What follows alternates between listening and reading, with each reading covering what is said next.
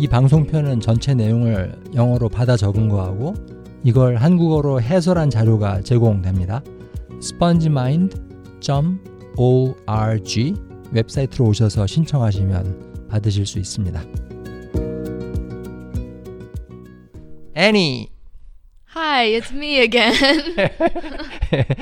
so, so I have my daughter Annie again for the recording. Uh, how do you feel? Um, better because last time we recorded, I was about to leave for college, so things were very crazy, but I feel a lot more calm now. Yeah, it was pretty hectic last time, but we have all the time that we need here. So today, as we promised in the previous episode, we are going to talk about the town we live in. And Annie, you were born and raised in this city, right? yeah, so I was born and raised on Tongva and Acjachemen land, but today this area is more commonly known as Irvine. So Tongva and Acjachemen refer to the tribes whose stolen land we are currently occupying and living on. So I just wanted to recognize that first. But in a nutshell, Irvine is a rich suburban, I guess city, right? Not town. Mm, okay. So what else? What else do you have to say about Irvine? Yeah, so it's located in Southern California.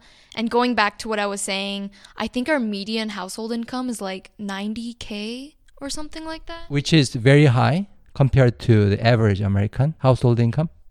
Yeah, and so I think the one thing that makes Irvine so unique is that it's a master planned city.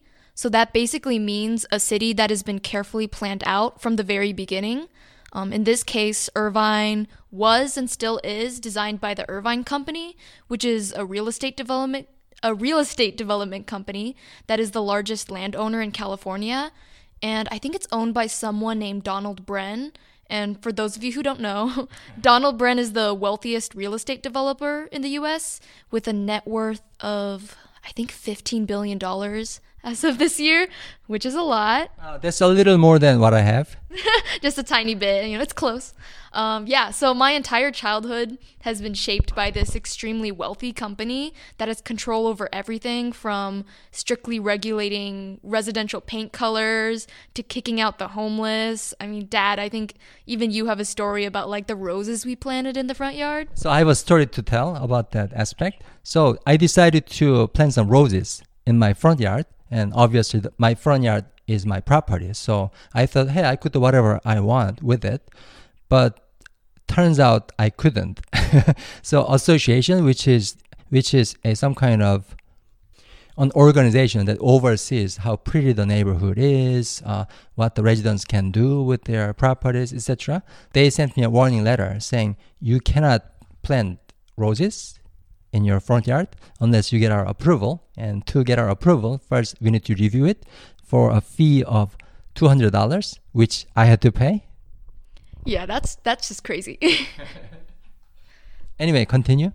Yeah, but I mean, I think that's something that makes Irvine very unique from the experiences of other people I know, especially when I went to college and like, yeah, when I went to college on the East Coast, um, I definitely realized that my experience was very different from everyone else's. Like, even our lakes are artificial, everything is just very carefully planned out, and it's kind of scary. I mean, in English, we call it manicured. Mm, yeah, I always describe Irvine as a dystopian suburbia when I talk to people who ask, like, oh, where are you from? And they have no idea what Irvine is. So Irvine is actually a city that's pretty well known to some Koreans who are interested in educating their children in the United States because the school system is quite good and the public schools in Irvine are actually as good as private schools in many other cities.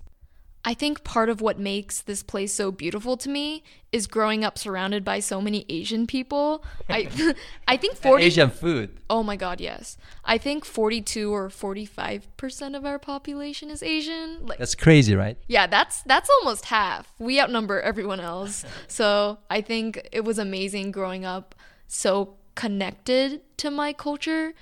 So hold that thought, Annie. We're gonna talk about that in our next episode. All right. So for now, we're gonna say bye to everybody. Please stay tuned for the next episode. All right. Bye. Bye.